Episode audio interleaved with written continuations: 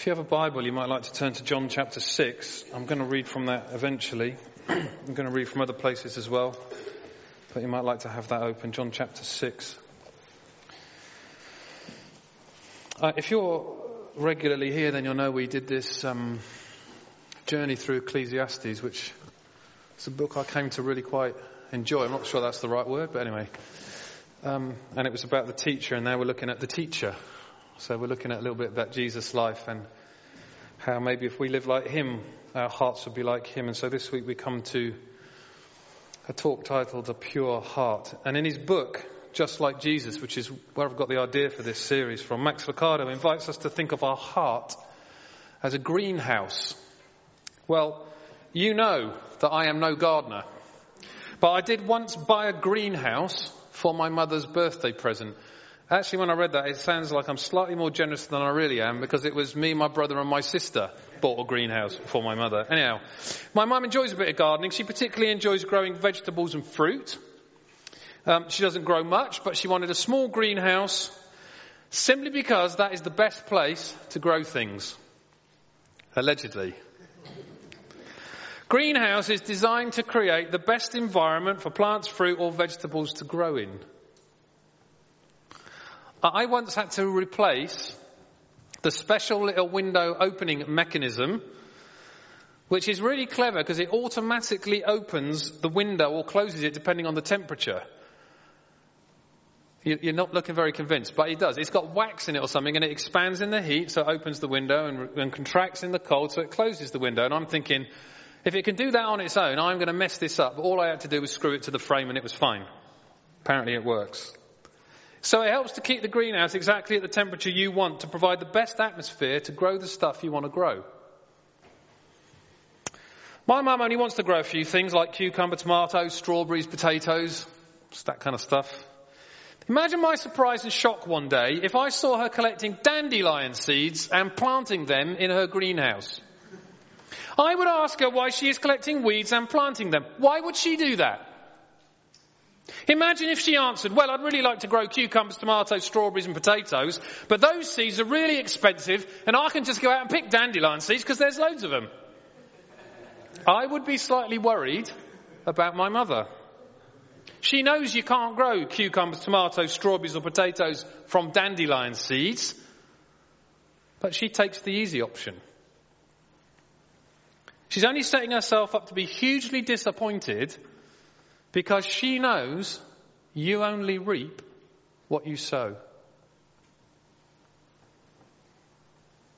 My mother's greenhouse was a gift in which to grow things, good things. But you have to guard a greenhouse and manage it well. Perhaps your heart really is like a greenhouse. It too is a gift from your Heavenly Father. It is a generous and loving gift and one perfectly suited for growing. But your heart, like any greenhouse, has to be managed. Proverbs 4:23 says this: Above all else, guard your heart for it is the wellspring of life. Other versions translate it this way Above all else, guard your heart, for everything you do flows from it. The message version Be vigilant, keep watch over your heart.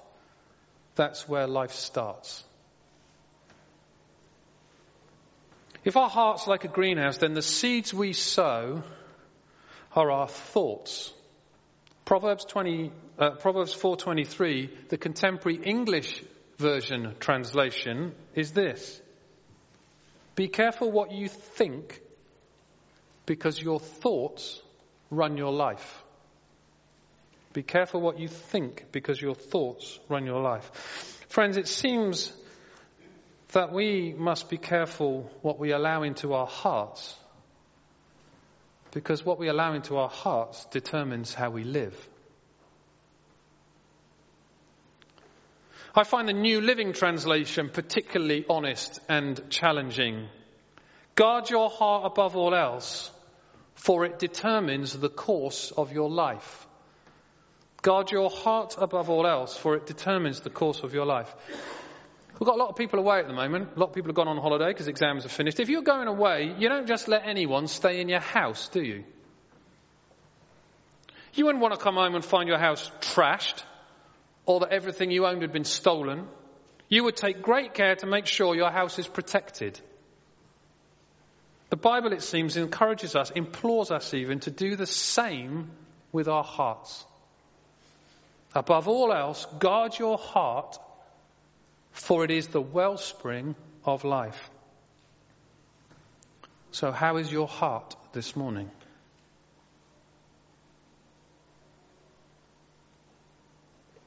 1 Peter 5, 8 and 9. You'll know these words well. Be self-controlled and alert. Your enemy, the devil, prowls around like a roaring lion looking for someone to devour. Resist him, standing firm in the faith. Be self-controlled and alert. Your enemy, the devil, prowls around you like a roaring lion looking for someone to devour. Resist him, standing firm in the faith. How well do you guard your heart, I wonder? When anger shows up at the door of our hearts, how often do we let him in? When revenge needs a place to stay, how often do we pull up a chair? When pity throws a party, how often do we let him have the kitchen? When lust rings the bell, how often are we deceived? We must stand watch over our mind. Jesus did. He stubbornly guarded the gateway to his heart. John chapter 6, beginning to read at verse 1. You'll know this story well. Sometime after this, Jesus crossed to the far shore of the Sea of Galilee, that is the Sea of Tiberias. And a great crowd of people followed him because they saw the signs he had performed by healing the sick. Then Jesus went up a mountainside and sat down with his disciples. The Jewish Passover festival was near. When Jesus looked up and saw a great crowd coming toward him, he said to Philip, Where should we buy bread to, to eat for these people to eat? He asked this only to test him, for he already had in mind what he was going to do. Philip answered him, It would take more than half a year's wages to buy enough food to have everyone have a bite. Another of his disciples, Andrew, Simon Peter's brother, spoke up. Here's a boy with five small barley loaves and two small fish. But how far will they go among so many? Jesus said, Have the people sit down. There was plenty of grass in that place, and they sat down. About 5,000 men were there. Jesus took the loaves, gave thanks, and distributed to those who were seated as much as they wanted. He did the same with the fish. When they all had enough to eat, he said to the disciples, Gather the pieces that are left over, let nothing be wasted. So they gathered them and filled twelve baskets with the pieces of five barley loaves left over by those who had eaten. After the people saw the sign Jesus performed, they began to say, Surely this is the prophet who is to come into the world. Jesus, knowing that they intended to come and make him king by force, withdrew again to a mountain by himself. What an attractive thought to be made king. But Jesus understood that, that was not good, so he resisted the thought of it and withdrew. When Jesus begins to explain about his impending death at the hands of the priests and the teachers of the law, Peter challenges him. Matthew 16, 22. Peter took him aside and began to rebuke him. Never, Lord, he said, this shall never happen to you. Jesus' response was immediate and decisive. Verse 23. Jesus turned to Peter and said, Get behind me, Satan. You have no idea how God works.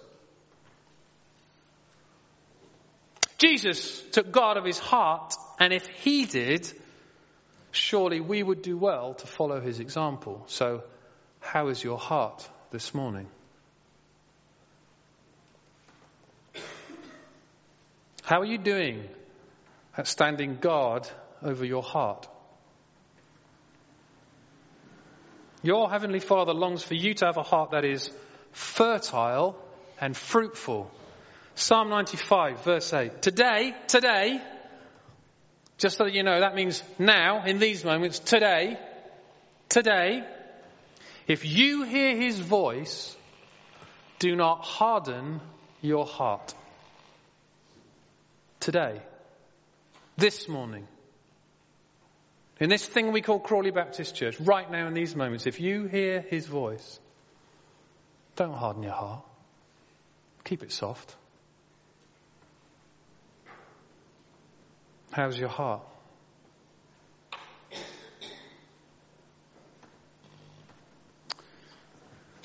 If we are to guard our hearts, then it seems to me we must do what Jesus did. Paul explains it this way. We take captive every thought to make it obedient to Christ. We take captive every thought to make it obedient to Christ. The message translation of 2 Corinthians 10 verse 5 is this. We use our powerful God tools for smashing warped philosophies, tearing down barriers erected against the truth of God, fitting every loose thought and emotion and impulse into the structure of life shaped by Christ. I think that's lovely. We use our powerful God tools for smashing warped philosophies, tearing down barriers erected against the truth of God, fitting every loose thought, emotion and impulse into the structure of life shaped by Christ. I have to be honest with you, friends. Uh, when I opened this little book and started to read around this, my heart sank. Because in my most honest moments, this is my biggest struggle. And uh, there are many things I don't particularly feel qualified to preach about, but this, this would be top of the list. For all sorts of reasons, my mind is the biggest battlefield in my life. For, for me, it is a constant, tiring, sometimes crippling and debilitating war. And I know that this is, this battle that's going on has, has a significant contribution to the place I find myself in at the moment. I get help because it seemed to me the most honest thing I could do this morning is to share with you right now how I am trying to guard my heart above all things. So one of my struggles is that is around how I see myself and how God sees me. And, I, am hoping this is a God incident because otherwise it's all going to fall apart from here on in. It so happened that last week the guy that I go and see had asked me to do something in order to do this battle. It's exactly what I'm doing with him. And I wrote a letter from my Heavenly Father to me about what He really thinks in order to challenge the thoughts that I have to take captive. I have to take those thoughts captive. It is a constant battle, but I, do, I have to do it to guard my heart so that I can live in growth and fruitfulness. So I hope this is going to be okay. But I'm going to read you my letter.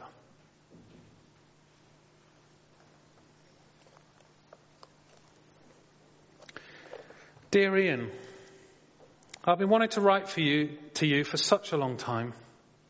I have written to you before, and you've read lots of what I've written. All of that still stands, all of it, absolutely all of it. But I wanted to write this to you, especially to you.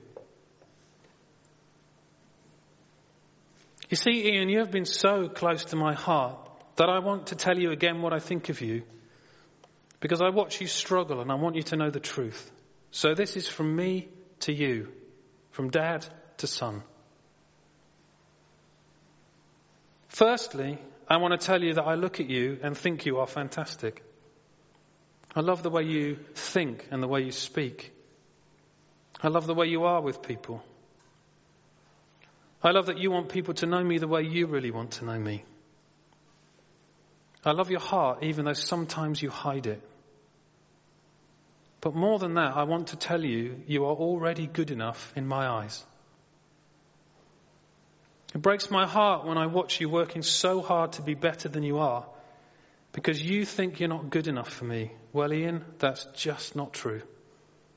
You are good enough. Absolutely good enough. More than good enough. You don't need to do anything to impress me. I'm already impressed. No, really, I am. You have nothing to prove to me. You are my son, my beloved son, my wonderful, precious, fabulous son. That's enough for me. Always enough. Secondly, I want to tell you that I know you better than you think I do, which for you, Ian, is a really, really good thing. My heart breaks when I see you wrestling with the thought that somehow you're a failure, that somehow everyone is better than you, that somehow your best will never be good enough. My heart breaks when I see you exhaust yourself by thinking that if others knew what you were really like, they wouldn't like you. When I watch you shrink from others because you always think they're better than you. Ian, I know you. I really know you. I know you in your best moments and I know you in your worst moments. And you know what? I think you're great. I never for a moment compare you with anyone. Why would I? You are mine and you are fearfully and wonderfully made, and I love you. And I love you right now in these moments. Yes, right now, Ian. Thirdly, Ian, I want to tell you that I'm not really interested in what you achieve or the things you accumulate. Don't get me wrong. I want to see you thrive. That's what I long for. But for me, much more important than achievement is the person you are becoming and the person you are becoming because we are doing this thing called life together. I would love to do more of that with you, Ian. I would love for you to let me in on your stuff. I would love for you to ask me to help you. I would love for you to invite me into the things that you are doing or the things you are thinking. I would love for you to tell me what's on your heart. Not the things you think will impress me, but the things that really make you tick. The things you feel most deeply. The things that trouble you most deeply. The things that concern you and worry you most deeply. The things you most long would change. You know, I long to help you and support you and encourage you and guide you. I would love that. Absolutely love that. And that you will achieve some things along the way is great. But what brings me most joy is walking through the mess together. You and me. Father and son. Me and my boy.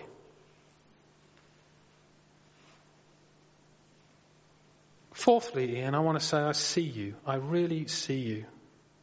I see how hard you try. I see your heart. I see how you are so afraid of failing in. I am deeply, deeply sorry for the things in your life that have caused you to think the way you do. I realize that the choice to think differently is so very, very hard. I'm deeply sorry for the loss of your dad when you were so young and the devastating effect it's had on you. Ian, I feel that pain. I understand the effect of that pain. I understand how the pain causes you still to struggle. I love you, Ian. I love you too much to leave you in that place. I long for you to bring me that pain so we can walk together into the future. I long for you to become all that you can become. I long for you to be all that you can be. I long for you to reach the potential that I have placed in your heart. I long for you to live well even in the world with all its pain. I long for you to be free to enjoy life now and in the days to come.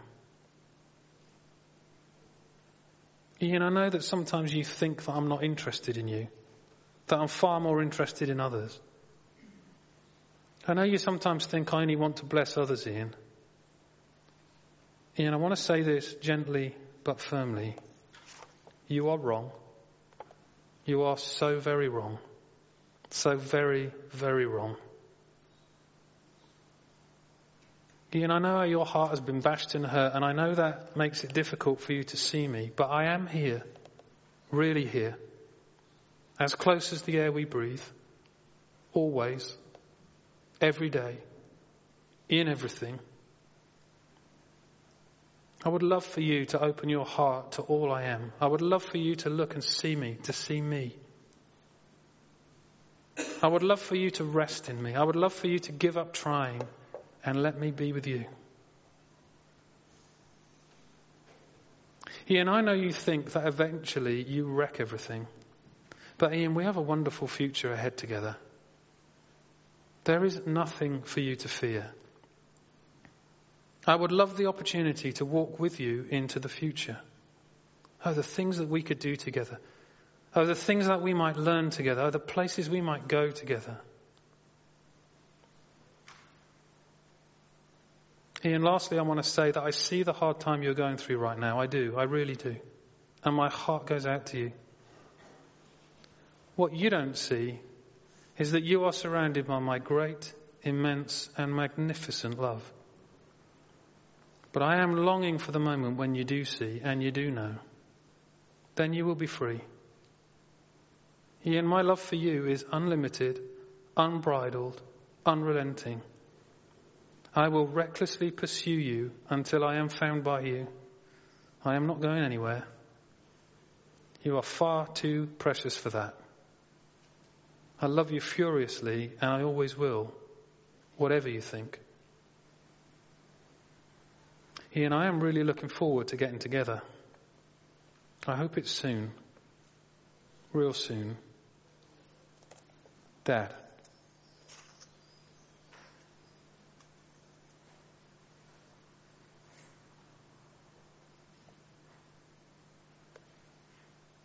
Can I leave you with a challenge? Your story is not my story. But above all else, friends, guard your heart, for it is the wellspring of life. I pray that I might have a soft heart to hear all that God says, and maybe, maybe, you could write a letter from your Heavenly Father to you with the truth about you.